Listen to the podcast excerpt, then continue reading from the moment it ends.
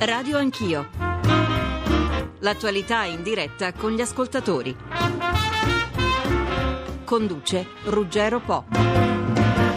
Buongiorno, con la seconda settimana di marzo entriamo nel cuore delle celebrazioni per i 150 anni del nostro paese. Fra otto giorni, giovedì prossimo, sarà l'anniversario di quel 17 di marzo del 1861, quando Vittorio Emanuele II assumeva il titolo di Re d'Italia per sé e per i suoi successori. Quest'anno sarà festa nazionale il 17 di marzo e per quel giorno Radio 1 ha in programma una lunga maratona che durerà 26 ore e comincerà la sera del 16 alle 21. Ma l'impegno di tutta la RAI è grande nel corso di quest'ora con il Presidente, con il direttore della radiofonia e con il nostro direttore ne cominceremo a parlare. Per questa mattina inoltre ho invitato storici e giornalisti per cominciare a riflettere su ciò che per 150 anni ha unito e ciò che per 150 anni ha diviso gli italiani. Discussione alla quale tengo molto partecipiate anche voi con i vostri racconti e con le vostre storie italiane. 800 05 0001 è il numero telefonico gratuito per intervenire,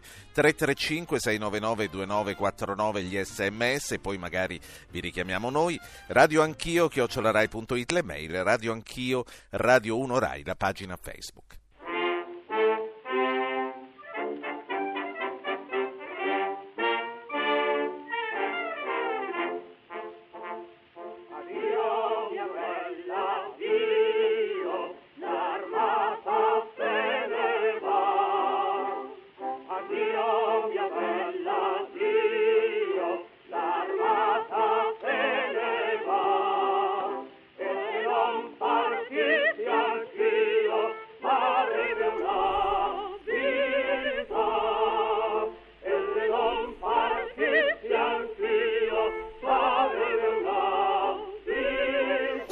Questa è una delle tantissime registrazioni contenute nel doppio CD Fratelli d'Italia 1861-2011, L'amor di patria negli archivi di Radio Rai, un CD che contiene inni, marce, ballate e poesie per l'unità d'Italia. Questa è Addio mia bella addio, la conosciamo tutti, un canto del volontariato toscano è del 1848, la musica è di Anonimo, il testo è di Carlo Alberto Bosi.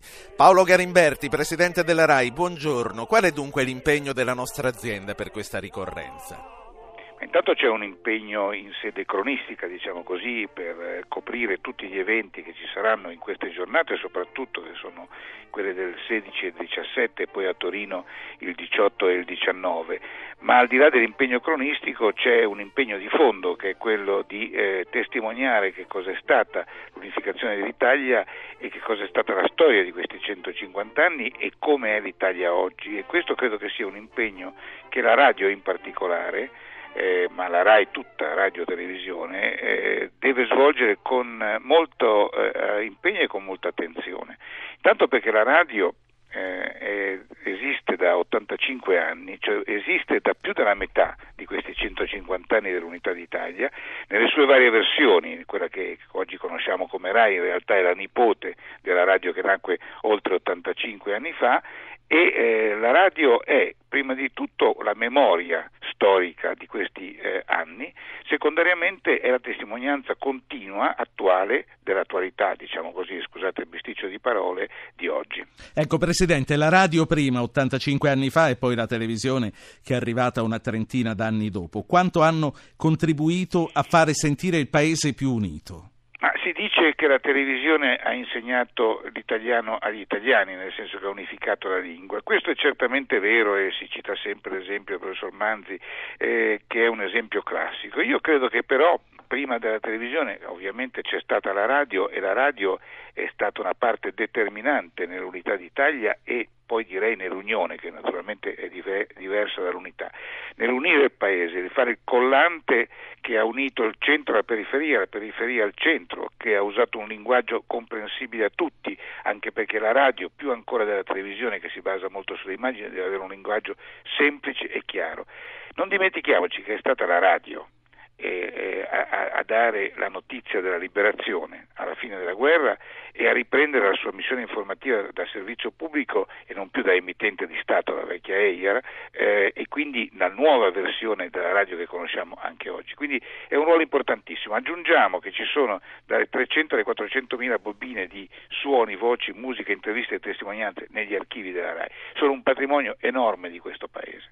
Ecco, noi adesso dai microfoni del servizio pubblico stiamo parlando della radio nazionale. Poi a metà degli anni 70 sono arrivate le radio dei mille campanili. Quanto hanno aggiunto alla radiofonia e quanto anche loro, le radio di paese, hanno aggiunto all'unità? Ma sicuramente hanno aggiunto perché sono più voci, il pluralismo delle voci è sempre un'aggiunta, non è mai una diminuzione, aiuta, eh, eh, aiuta nel senso che completa. Certamente il ruolo della radio come RAI, della radio centrale, diciamo così, eh, della radio nazionale è un ruolo decisivo e determinante, però il contributo dei mi permetto di chiamarli affettuosamente piccoli, è stato altrettanto importante. Un'ultima cosa, Presidente, lei trova giusto fare l'esame di storia oltre che di lingua a chi chiede la cittadinanza italiana? Come si dice, insomma, eh, chi è senza peccato scaglia la prima pietra. Se lo facessero a me avrei qualche problema, probabilmente, avrei qualche incertezza. Quindi non lo so se sia giusto, penso proprio di no. Paolo Garimberti, Presidente della RAI, grazie. A voi, arrivederci e buon lavoro.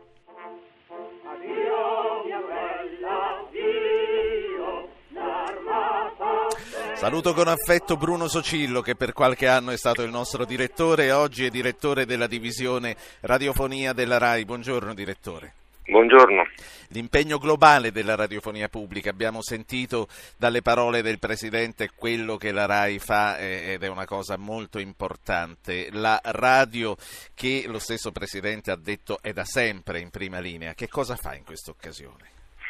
La radio fa molte cose a partire dal voi che mi ospitate di Radio 1 che eh, avete un mare di iniziative, non sto a citarle tutte, se no il mio intervento diventa praticamente uno spot no. solo di Radio 1, ma vorrei citare solo la serata Inno d'Italia che si è svolta al Teatro Gobetti e la Notte Bianca e eh, la, la Full Immersion del 16 e del 17 eh, che coprirà tutte le celebrazioni eh, per i 150 anni. Eh, la, anche Radio 2 ovviamente farà la sua, eh, ha fatto, già cominciato a fare, farà la sua parte, così eh, Radio 3. Insomma, eh, tutta la programmazione di Radio Rai, non solamente nei giorni del 16 e 17, ma per tutto quest'anno, sarà ispirata a, dire, a dare a questa ricorrenza un significato che vada al di là della mera eh, così, eh, eh, del mero ricordo e della mera celebrazione eh, formale, ma diventi anche un momento di riflessione in, un, in una fase dire, particolarmente importante della vita eh, di questa nazione cito per una per tutte l'introduzione del federalismo che com- cambierà anche molto l'assetto istituzionale del Paese, beh, eh, noi riteniamo che in questo momento sia eh, molto importante, sia uno dei compiti del servizio pubblico ricordare a tutti le ragioni per cui siamo insieme, le ragioni per cui dovremo continuare a stare insieme e le ragioni per cui certo. bisognerà continuare a parlare tra noi. Celebrare ma anche dare contenuti, direttore. Tra l'altro ho citato questo importante doppio CD che, eh, nel quale gli archivi eh, di Radio Rai si aprono per dare a, agli ascoltatori le cose più importanti che sono conservate, una miniera eh, infinita questa. Sì, questo è uno dei fatti che eh, ho dire, l'onore di, di, di, ascrivere alla mia direzione, ma che già hanno cominciate eh, con la precedente eh, direzione, di aprire sempre più al pubblico, quindi a tutti gli italiani, eh, gli archivi di Radio Rai, utilizzando mezzi dire, classici e mezzi moderni.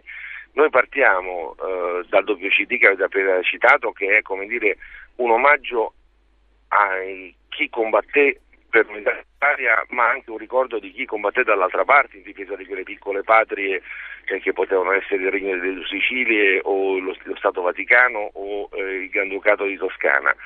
E eh, poi con il libro di Renzo De Felice, che sono le conversazioni degli anni 60 di un giovane Renzo De Felice che già aveva molto chiaro dall'unità d'Italia all'Europa il rapporto inscindibile che c'era tra il processo di unificazione del paese e il contesto europeo e della storia europea.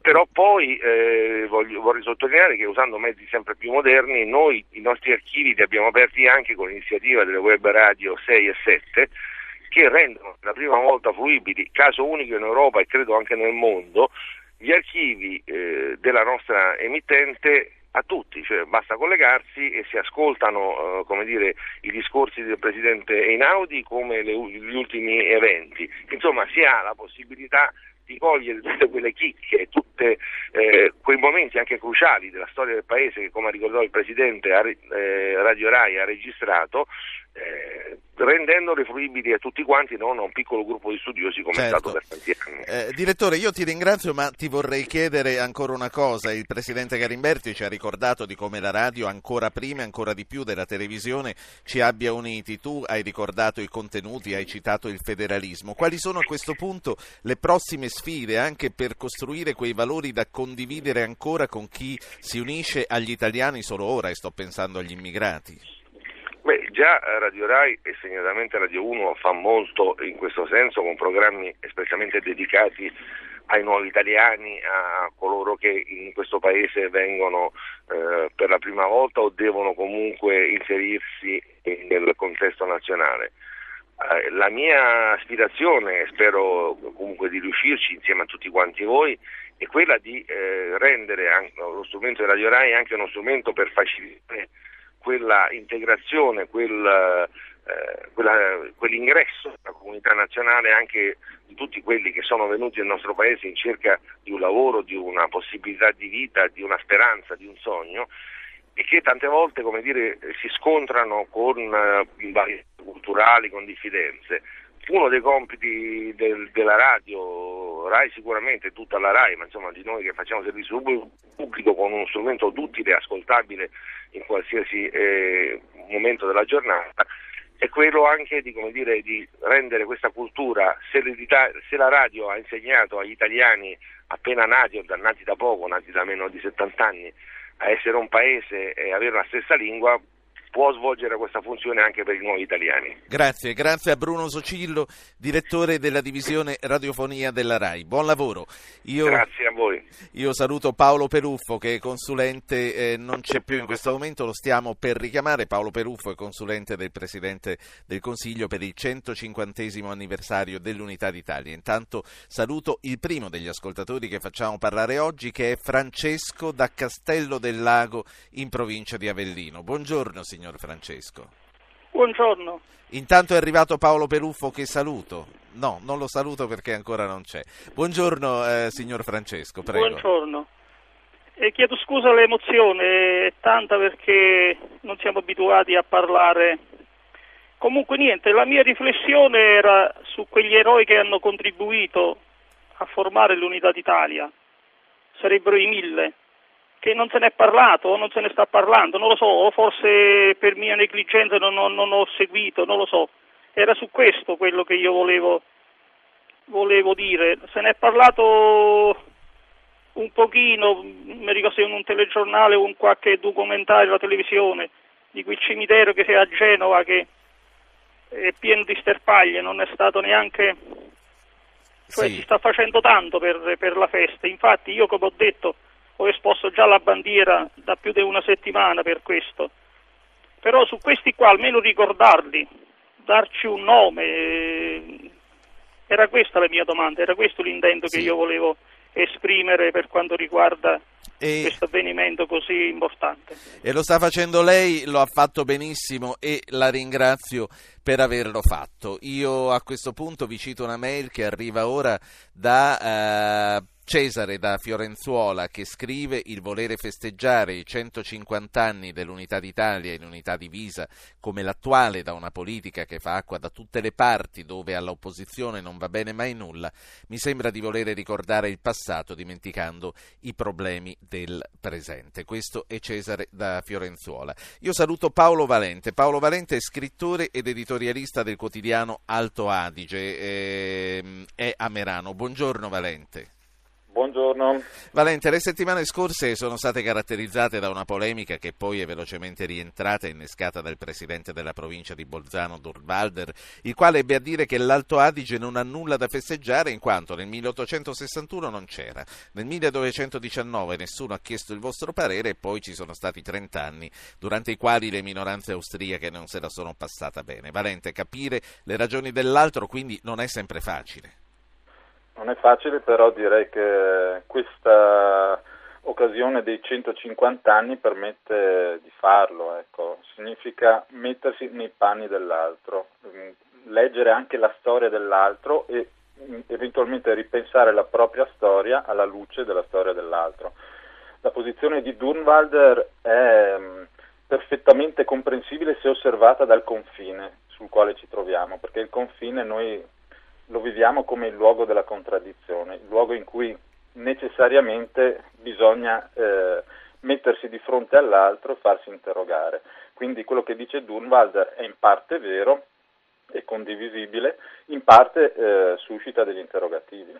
150 anni fa l'Alto Adige non c'era, non c'era nemmeno Roma se per quello, non c'erano altre parti d'Italia, non c'era nessuno di noi oltretutto 150 anni fa. No?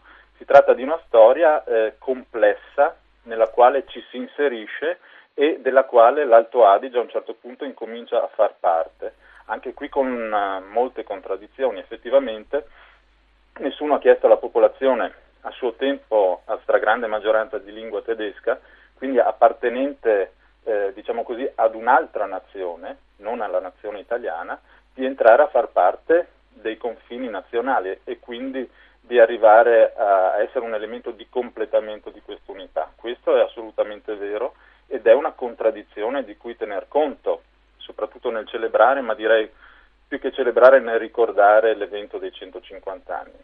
Poi naturalmente mh, c'è da tenere presente che oggi siamo nel 2011, non siamo più nel 1918 e quindi è giusto vedere come l'Italia unita si è comportata con le sue minoranze linguistiche periodi molto bui, soprattutto eh, durante il fascismo, però poi anche la Costituzione del 48, l'articolo 6 sulla sì. tutela delle minoranze e eh, lo Statuto di autonomia e il cammino verso l'Europa. Paolo Valente, quanto hai sentito oggi in Alto Adige il senso di appartenenza all'Italia? Il senso di appartenenza mh, mm, si, mh, mm, diciamo, è diverso a seconda dei gruppi linguistici, ovviamente direi che semplificando il gruppo di lingua italiana si sente appartenente allo Stato italiano. Il gruppo di lingua tedesca preferisce un, uh, diciamo, un concetto di patria più limitato, la Heimat, cioè limitato al, all'Alto Adige, alla propria terra. E questo è anche uno scambio che sta in qualche modo contagiando gli altri gruppi linguistici. Quindi diciamo una appartenenza complessa che parte dalla, dalla propria terra, che va da una parte o dall'altra del confine, ma che poi in generale guarda all'Europa. Paolo Valente, grazie, noi continueremo a leggerti sull'Alto Adige. Paolo Valente, scrittore ed editorialista. Eh, io saluto Giuseppe Roma che è il direttore del Censis. Buongiorno, dottor Roma. Buongiorno, buongiorno a voi. E saluto Lina da Capua che ci deve dire qualche cosa. Lina, buongiorno. Buongiorno. Prego. Io volevo dire questo, che dal primo gennaio, la mattina del primo gennaio, io ho messo fuori la bandiera, ce l'ho fuori al balcone. Poi volevo dire un'altra cosa, io sono stata per alcuni anni, ho abitato a Giussano, dove gentilmente più di una volta per complimento mi è stato detto lei non sembra una meridionale, ma sembra una settentrionale che ha cambiato città. Eh, lei, lei l'ha vissuto, da come parla si sente comunque che non è settentrionale, lei l'ha vissuto Eh, come un complimento o come una diminuzione? come l'ha io là per là mi sono offesa veramente, perché non è che noi meridionali siamo tutti in una certa maniera. Poi io ho vissuto anche ad Anversa in Belgio, dove ho sentito alcune discriminazioni per- verso gli italiani, ma comprendevo perché eh, quelli che sono andati non erano poi tanto istruiti. Quando siamo arrivati noi, che io non ero eh, un'immigrata, ma mio marito era per una trasferta, essendo ingegnere, e mh, loro avevano dei dubbi, però poi si sono ricreduti. Ho avuto degli amici di, ad Anversa come li ho avuti a E Giussano. allora, signora Lina, questa Poi- bandiera che lei tiene esposta al Ecco, balcone. Poi le volevo dire una Sì. cosa riguardo alla Lega. Io ricordo una poesia che mi è rimasta nel cuore quando da bambina l'ho studiata alle scuole medie. È la poesia del Bechet, Il giuramento di Pondita. L'han giurato, li ho visti in Pondita, inizia, e poi continua a un certo punto. Un fialoco vi, sia, vi sorga barriere tra l'Italia e l'Italia mai più. Questo è il, Sì. il vero giuramento di Pondita. Lina, allora eh, le chiedo, questa bandiera che lei ha esposto dal primo gennaio la terrà esposta per tutto l'anno? Per tutto l'anno. La ringrazio. Grazie a lei. Giuseppe Roma, allora, direttore del Censis, anche questa è una storia italiana, anche questo è un episodio che ci fa sentire di quanto non sia stato facile il percorso di unificazione. Certo, eh, sappiamo che la nostra è una storia un po' tormentata, io credo che oggi gli italiani abbiano più senso di appartenenza di quanto non siano. L'Italia è sempre un paese molto strano perché eh, si, si pensa in maniera diversa di come agisce e, e poi l'Italia è un'idea che io credo vada addirittura al di là del tempo in cui si è fatto uno Stato italiano. Noi ci sentiamo italiani soprattutto non solo per la, per la nostra lingua che ci ha unificato tanto tempo fa, ma anche per un modo di essere, un modo di comportarsi. Può essere una dimensione ripeto, a volte criticabile, però certamente sentirsi italiani è un sentimento molto più diffuso di quanto poi no- noi tutti non, non diciamo. Ci, ci piace molto l'esterofilia, ci critichiamo, però alla fine c'è un carattere nazionale. Io sono convinto che anche queste celebrazioni alla fine nelle polemiche ci restituiranno Ecco, proprio le polemiche di queste celebrazioni, lei dal suo osservatorio, dal Censis, avverte che eh, c'è un'adesione nazionale a quello che si sta facendo in questi giorni? Io penso, io penso di sì, è chiaro che la voce della polemica, il, eh, l'esponente politico piuttosto che il territorio che, che- che denuncia una diversità si sente molto di più, ma il popolo delle milioni di persone credo che, che lo senta questo, guardi lo vediamo in certe cose, pensiamo nostre, alla nostra presenza all'estero quando cade un militare, eh, siamo tutti coinvolti anche un po' emotivamente. Eh, io credo che, come sempre, nella società della comunicazione eh, vale la voce che, che- che tutti possono ascoltare tramite la radio e la televisione, Eh, ma c'è anche una voce diffusa. Io credo voi facciate oggi a discutere, anche a presentare queste storie di italiani, perché credo che nonostante, ripeto, le polemiche, nonostante le, le- le- le distinzioni che ci sono anche in termini ideologici e politiche, però vedo un paese che, Sì. guardi, lo sa cos'è? Noi siamo, non, non- non tolleriamo la retorica, ecco, la bandiera ci piace, però eh, vorremmo anche magari mh, trarre da questi 150 anni un po' più di, Guardi, di- di pratica. Quello- quello che lei sta dicendo che funzioni. quello che lei sta dicendo viene proprio confermato da Luciano D'Asti che ci ha mandato in questo momento un sms dice mi sento italiano solo quando sono all'estero, quando sono qui mi viene voglia di andarmene, quindi probabilmente anche lui contro una certa retorica che però non cancella il suo profondo sentimento italiano. Poi c'è una mail di Luigi da Milano che dopo aver ascoltato la nostra amica da Capua scrive perché non vi fate promotori dell'esposizione della bandiera da finestre e balconi da parte di tutti i i cittadini, in particolare il giorno 17. È una gran bella idea, quindi se eh, ci date ascolto anche voi mettete fuori da finestre e balconi, come ha fatto la nostra amica, la bandiera. Un'ultimissima cosa, dottor Roma, eh, secondo lei, proprio in sintesi, quali sono i momenti che gli italiani hanno dimostrato di sentire maggiormente? Ma nella storia recente? Sì. Ma certamente sono i momenti epici, il passaggio della guerra è stato sicuramente un momento molto alto in cui alla fine questo essere italiano del nord, del sud, eh, quando c'erano persone sbandate, aiutate nei casolari, eccetera, io credo sia stato un momento veramente epico. Però credo si siano sentiti anche molto, molto italiani e in maniera forse meno epica anche negli anni 70, quando magari, eh, adesso i più giovani non se lo ricordano, ma c'è stata una grandissima migrazione interna, i meridionali al nord venivano un po' sberleffati negli anni 50 e 60. Negli anni 70, eh, quindi il, il benessere, il, il, questa diffusione anche di questa Italia, delle piccole imprese, del saper fare, eccetera. Non so, no, sì. non c'è forse un momento topico, però credo che gli anni 70 siano stati anni di grande tutto sommato unità nazionale che poi è stata molto utile nel momento in cui c'è stato l'attacco allo Stato del terrorismo. Giuseppe Roma, direttore del Censis. Io la ringrazio per essere stato con noi e la invito già da adesso, la prossima settimana, quando faremo questa lunga maratona, che tra l'altro si chiamerà, e sono onorato di questo, Italia Anch'io, e sarà una lunghissima mattinata che trascorreremo insieme. Lei da questo momento è già invitato tra i nostri ospiti. Sono onorato di essere un vostro ammiratore da moltissimi anni. E allora l'aspettiamo in studio qui a Saxa Rubra, l'aspettiamo Grazie. davvero volentieri, poi ci organizziamo, la, la chiamerà la redazione. Pubblicità e poi poi torniamo insieme con lo storico.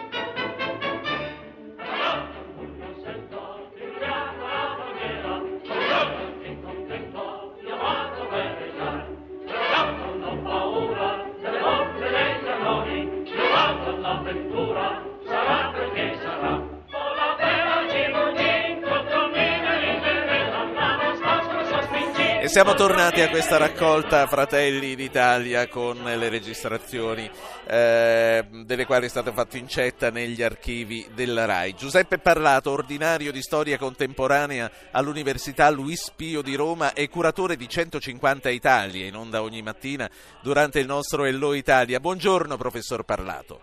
Buongiorno a voi. Come nasce? In che anni nasce lo Stato unitario? Nel 1861 o un po' di tempo prima?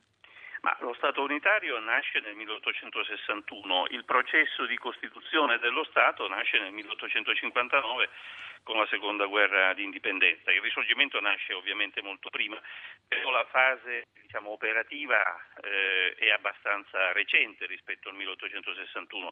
Quando Cavour e Napoleone III si incontrano a Plombières nel 1858, probabilmente nessuno avrebbe scommesso qualcosa sulla possibilità che in, nel giro di due anni e mezzo l'Italia eh, appunto sarebbe stata unita. E un po' casualmente forse anche, un po' eh, con rapidità.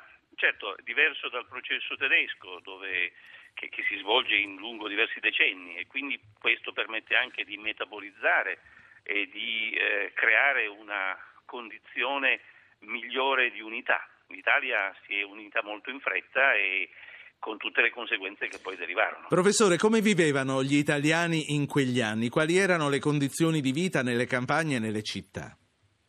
Eh, le condizioni di vita delle città erano molto diverse. Nelle città c'era un processo eh, di sviluppo anche tecnologico che incominciava ad emergere soprattutto a partire dalla seconda metà del, dell'Ottocento. Nelle campagne la situazione era molto pesante, mm, c'era povertà, c'erano ricorrenti crisi agricole, c'era il problema di accompagnare il pranzo con la cena, evidentemente. Che lingua si parlava? In ogni, in ogni regione, in ogni paese si parlava una lingua diversa?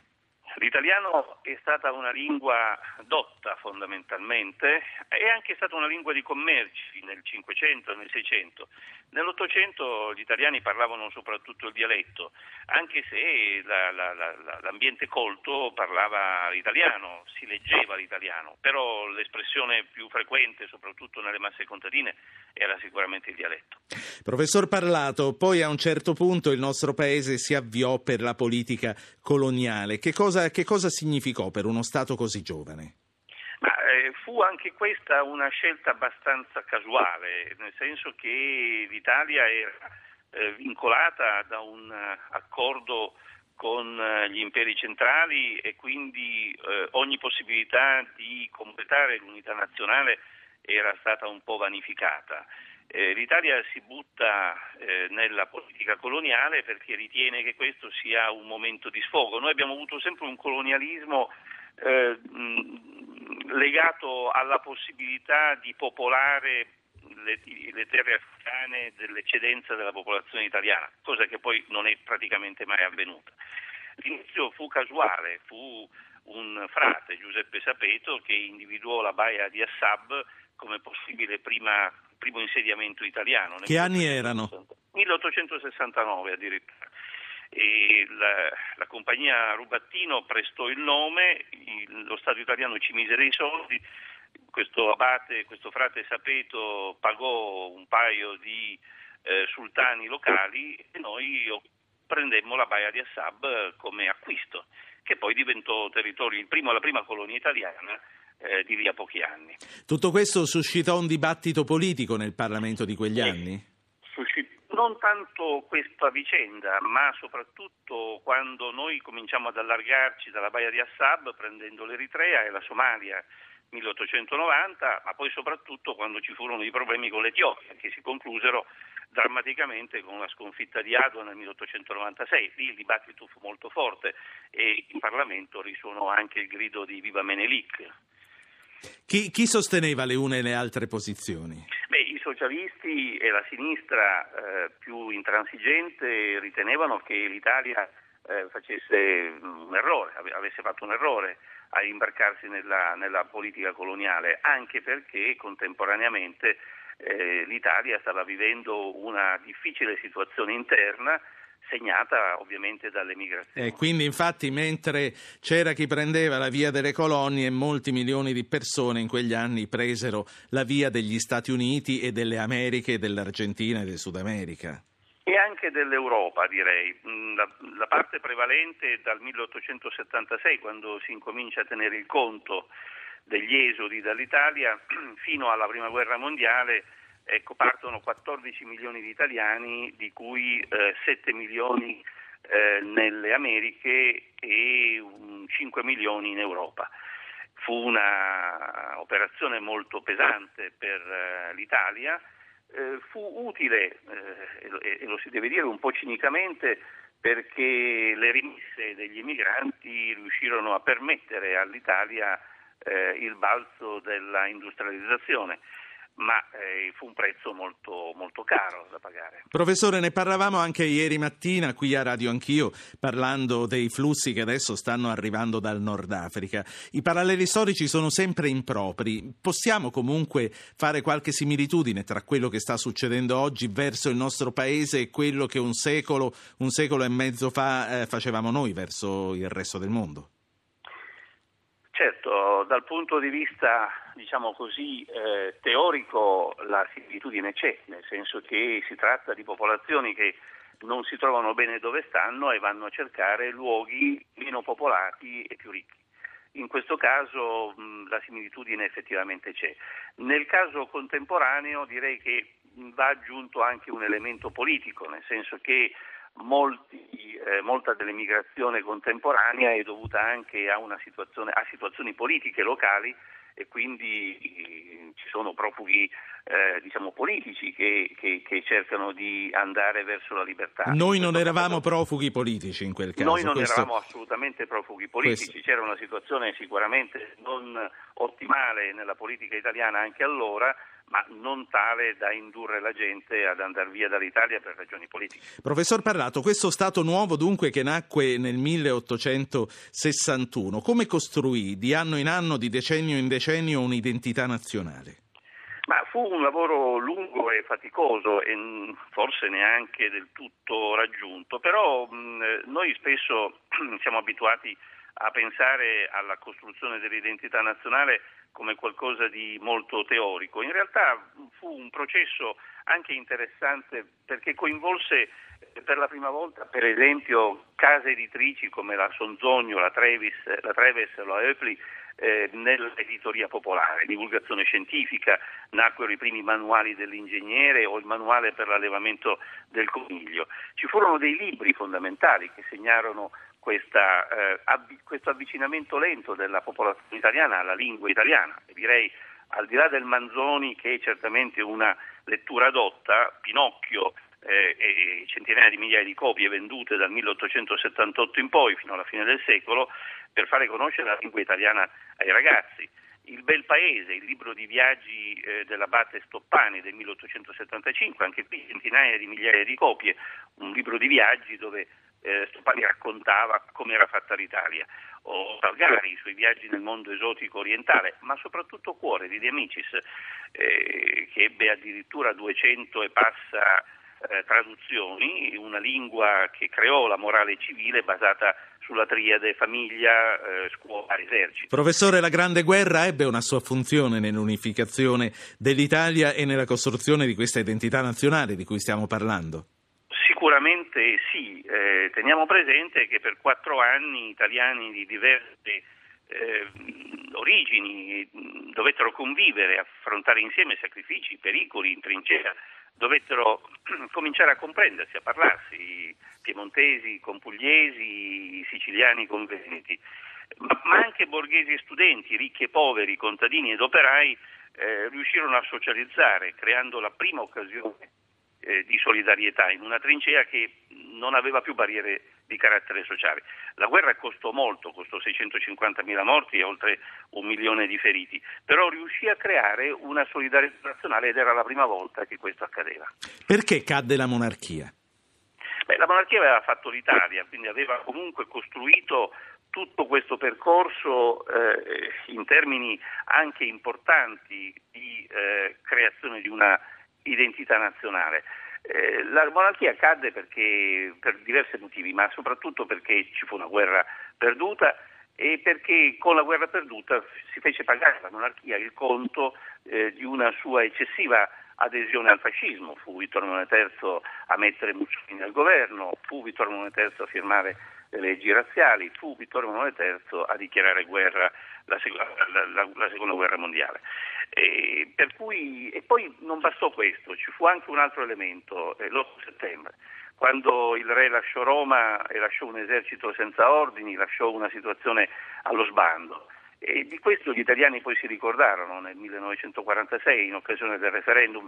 E poi due anni dopo ci furono le elezioni, quelle che disegnarono uno Stato, quella che viene definita la Prima Repubblica, che durò per una quarantina d'anni.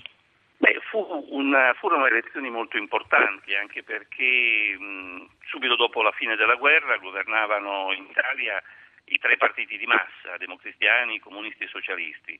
Eh, fu De Gasperi con molta lungimiranza a capire che l'Italia doveva scegliere in maniera definitiva il proprio spazio geopolitico in un periodo di guerra fredda e la scelta occidentale fu una scelta decisiva. E questa scelta avvenne nel 1947 quando eh, De Gasperi decise di creare il primo governo centrista senza comunisti e senza socialisti. Eh, fu una operazione importante che fu suggellata poi nel aprile del 48 dalle elezioni politiche che crearono il primo Parlamento eh, repubblicano e queste elezioni videro la vittoria della democrazia cristiana in maniera clamorosa, sfiorò la maggioranza assoluta. Fu una vittoria contro il pericolo del, del, comunismo, il pericolo che l'Italia potesse fare alla fine dei tanti paesi dell'Est che non erano comunisti ma erano stati soggiogati in qualche modo dall'Armata Rossa e da Mosca. Fu una scelta importante perché con il 48 finì il dopoguerra sostanzialmente. Professore, dove è giusto fare finire questa nostra breve lezione di storia di questa mattina? Al 1994 forse? Ma sì, direi di sì perché eh, con, eh, beh, forse già dal 91 comunque, dal momento in cui entra in crisi il sistema della prima, della prima Repubblica, è una crisi lunga, non è una crisi immediata, è una crisi che parte da dopo il 68, c'è stato un decennio di anni di piombo, c'è stato l'assassinio di Moro, c'è stata una crisi di progettualità del centrosinistra che aveva promesso grandi riforme e poi alla fine non furono nemmeno così tante e forse non furono neanche così incisive. E gli anni Ottanta dovevano essere gli anni delle grandi riforme istituzionali, invece non lo furono e quando si arrivò a Tangentopoli questa mh, struttura della Repubblica dei Partiti, come la definì Scoppola, eh, non fu in grado di rinnovare se stessa e cadde sotto i colpi della magistratura cadde anche perché forse aveva finito una spinta propulsiva, come appunto si disse in quell'occasione, e, e finì un periodo importante della storia d'Italia.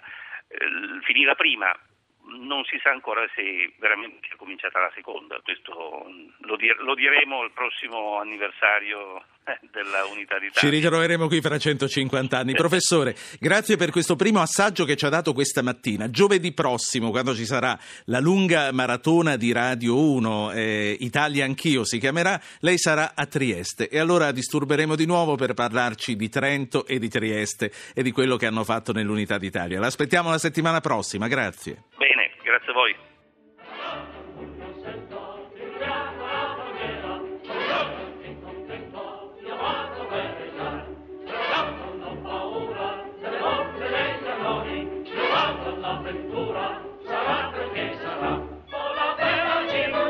Torniamo ai nostri ascoltatori. Raffaele da Modena, buongiorno. Buongiorno. Claudio da Trieste, buongiorno. Buongiorno. Raffaele, cominci lei. Allora, io sono un calabrese trasferito a Modena nel 58, mi sento italiano a tutti gli effetti. Mi sento poco italiano quando si nomina la monarchia perché mi sembra che l'unità d'Italia che si deve alla monarchia, così dicono gli geografi, sia un po' una bugia perché la monarchia in Italia fu imposta dalla Francia e noi, e noi, oggi ci sentiamo italiani grazie alla Francia. Dovremmo ancora riunirci fra 150 anni se si cercasse l'unità politica italiana, forse sarebbe una cosa più buona. Eh, Raffaele, lei è la rappresentazione eh, di quella che è stata l'unificazione, perché lei parla un singolare modenese ancora un po', eh, diciamo così, inquinato dal suo calabrese. Quali sono stati i momenti più difficili che ha trovato per impiantarsi al nord? Sono stati la mia... Che lavoro fa?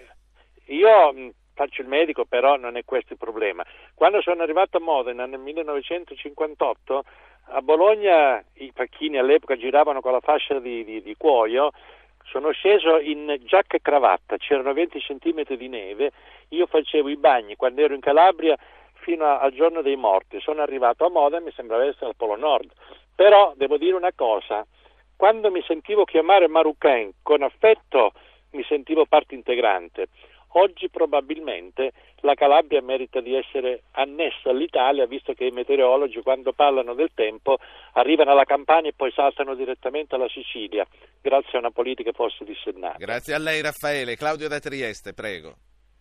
Trieste, città di Trieste, già definita italianissima e cara al cuore degli italiani. 600.000 morti per conquistare Trieste. Trieste caduta Venezia divenne quel polo attrattivo economico convergente di tutte le popolazioni balcaniche e mediterranee e anche tedesche e triplicò in poco tempo la sua popolazione eterogenea dove si parlavano tutte le lingue. Venne conquistata dalla cultura italiana. Però economicamente dal 18 in poi abbiamo pagato un prezzo economico altissimo a questa cultura, a questa nostra appartenenza all'Italia. Grazie. Grazie, grazie a lei signor Claudio. E poi cito Carmen da Gianfrani in provincia di Napoli ci scrive non ho storie salienti da raccontarvi ma vi scrivo per informarvi di una iniziativa civica di cui sono promotrice la tua bandiera per l'unità d'Italia. Quindi si unisce un po' ai discorsi che sono stati fatti da più ascoltatori dall'ascoltatrice di Capua che ci ha detto di aver esposto la bandiera italiana al suo balcone già dal primo gennaio da quell'SMS che ci sollecitava a farci anche noi promotori di una iniziativa del genere. Antonio Preziosi, direttore che, che cosa ne pensi? Ci facciamo promotori di una bandiera esposta ai balconi? Sì, buongiorno Ruggero, buongiorno ai radioascoltatori di Radio Anch'io. Beh, Radio 1 è già una bandiera esposta al balcone, perché è la radio, come dico sempre, di tutti gli italiani e quindi è di per sé una radio che gli italiani identificano come la propria radio. Sarà per questo che il nostro impegno per i 150 anni è un impegno massiccio, un impegno veramente molto molto importante e se posso permettermi di dare una piccola anticipazione, eh, posso dire con grande orgoglio che l'iniziativa delle 24 ore, la grande maratona radiofonica che eh, parlerà eh, dell'Italia 150 dalle 21 del 16 marzo alle 21 del 17 marzo è un'iniziativa a mio avviso senza precedenti. Che cosa faremo? Avremo un, in studio eh, per il calcio Fingo d'inizio. di non saperlo, tra ecco, l'altro. naturalmente, ca- il calcio d'inizio di questa eh, grande maratona, una persona, un personaggio molto conosciuto al pubblico di Radio Anch'io, un certo Ruggero Po, che è fresco reduce del premio Amalfi di giornalismo per la radiofonia, complimenti, auguri Grazie, Ruggero, veramente grazie. di cuore, è un'attrice italiana eh, molto nota, molto amata dagli italiani, soprattutto dai giovani, Cristiana Capotondi, che io non smetto mai di ringraziare perché ha accettato con slancio, con entusiasmo questa nostra offerta e insieme anche ad altri artisti che stanno lavorando per i 150 anni veramente in maniera totalmente disinteressata e appunto con grande entusiasmo per poter raccontare, come dico con orgoglio, l'Italia agli italiani. Andremo avanti appunto 24 ore, calcio d'inizio si diceva dalle 21 alle 24, poi la grande notte tricolore con collegamenti in tutta Italia e poi ancora il giorno dopo con una edizione straordinaria di Radio Anch'io che chiameremo Italia Anch'io e che proseguirà fino alla sera inglobando poi tutte le sigle storiche, tutti i nostri programmi storici da Baobab a Zapping fino ad arrivare al giornale della mezzanotte. Con un'iniziativa che rivelo per la prima volta in pubblico, avremo due automobili eh, targate eh, Radio 1 che uniranno l'Italia partendo una dal nord e una dal sud e si ricollegheranno qui a Roma in studio con te appunto per il gran finale di questa maratona. Un'ultima cosa, eh, lo- ne parlavamo anche prima col eh, direttore della radiofonia Socilo. Quali sono le prossime sfide? Nel senso, ehm, che cosa dobbiamo fare ora? Quali sono le sfide per fare unire gli italiani? Qual è il nostro ruolo per condividere dei valori con i nuovi italiani, quelli che stanno arrivando anche in queste ore sui barconi e che poi diventeranno italiani come noi? Beh, noi di Radio 1 parliamo da sempre dell'Italia agli italiani e a coloro i quali arrivano in Italia. Il nostro compito è proprio quello di raccontare il nostro paese, di raccontare eh, la nostra storia, ma soprattutto il nostro presente, essendo una grande radio all news. Quello che vogliamo fare adesso è pensare soprattutto al futuro. Eh, noi che facciamo news, noi che facciamo informazione, abbiamo l'ambizione di far capire attraverso l'attualità quello che dobbiamo costruire nel nostro futuro. Ebbene, eh, questo è il nostro impegno, queste sono le basi che noi stiamo mettendo. Naturalmente il nostro impegno sui 150 anni non si ferma con la notte tricolore, non si ferma con la 24 ore, avremo puntate straordinarie di Comparole mie del nostro Umberto Broccoli, altra voce storica di Radio 1, avremo collegamenti con la Venaria Reale, con altri posti storici dell'Unità d'Italia, avremo un blog straordinario di Radio 1 e lasciami dire Ruggero anche con grande orgoglio che il nostro sito, il sito di Radio 1, nell'ultimo mese ha fatto un balzo storico, più 36% di podcast, non era mai successo prima, frutto anche dell'impegno di questa straordinaria squadra, di questa straordinaria redazione che è quella del giornale radio di Radio 1, che sarà tutta impegnata per i 150 anni. Direttore, grazie. Concludiamo guardando al futuro. Saluto Riccardo Luna, che è direttore del mensile Wired ed è curatore della mostra Stazione Futuro che sta per essere aperta a Torino. Buongiorno Luna. Buongiorno a voi, grazie dell'invito. Allora, guardiamo al futuro perché? Perché dal tuo osservatorio esperto di nuove tecnologie puoi dirci dove andremo a finire anche per quanto riguarda la comunicazione, ma vorrei partire da questa mostra di cui sei uno dei curatori, Esperienza Italia 150, per capire con te che cosa ha unito e che cosa ha divido- ha diviso gli italiani, che cosa unirà e cosa si cerca di non eh, fare dividere in futuro gli italiani. Guarda, questa mostra credo che dimostri in sostanza che siamo un grande paese. È una mostra che racconta le migliori idee, i migliori progetti italiani che ci cambieranno la vita nei prossimi dieci anni. Ed è probabilmente, la prima grande expo sulla ricerca scientifica italiana, quella fatta dalle grandi aziende, quella fatta dalle piccole aziende, quella fatta dalle università, dai centri di ricerca, quella fatta anche dai singoli innovatori o inventori che si inventano qualcosa di geniale nel loro garage come accade a Silicon Valley. E vederli tutti insieme queste invenzioni, questi progetti, queste idee, questi prototipi, questi robot, sono circa 130 progetti, ti dà l'idea davvero di un paese vivo, di un paese che ancora ha fiducia nel futuro, di un paese, di un paese che nonostante a volte la disattenzione anche di noi giornalisti, sta costruendo delle cose importanti in Italia e aggiungo anche all'estero, perché questa mostra per noi è stata utile anche l'occasione per riportare in Italia alcuni dei grandi cervelli italiani che stanno all'estero, che esporranno i loro progetti, quelli che stanno facendo all'estero, li esporranno a Torino e, e, e alcuni saranno presenti con un ologramma, cioè saranno presenti virtualmente in 3D, ci saranno scienziati italiani dell'MIT o del centro medico di Miami o di Londra o di Madrid che saranno presenti in mostra e per l'occasione dei 150 anni saranno di nuovo tutti qua. Eh, Luna, eh, ti vorrei che commentassimo insieme quello che ci scrive Rino da Sondrio. Dice D'Azeglio nel 1861 disse abbiamo fatto l'Italia, ora dobbiamo fare gli italiani. Secondo i suoi esperti, in questo caso l'esperto sei tu, quest'opera è compiuta o dobbiamo ancora aspettare che gli italiani maturino la loro italianità, il senso d'appartenenza a uno Stato coeso, unico e sovrano? Ma sai, quando mi hanno affidato il progetto di Stazione Futuro, io ho detto che il titolo di tutta l'operazione che volevo fare era Qui si rifà l'Italia, proprio riprendendo quella famosa frase che ci cita l'ascoltatore, perché l'Italia va rifatta, va rifatta, va rifatta nel, nel, nel, come dire, nel, va rifatta premiando finalmente gli innovatori, premiando finalmente eh, per, per, costruire un paese, come dice Saviano sulla copertina di Wired questo mese, dove il migliore arriva primo e si ricorda di aiutare gli Luna, altri. Sentiamo Luca da Bologna insieme per concludere. Sì, certo, sentiamo Luca, certo. Luca, Luca, prego. Buongiorno, mi permetterei di dire a tutti gli italiani, dovunque siano e qualunque cosa facciano.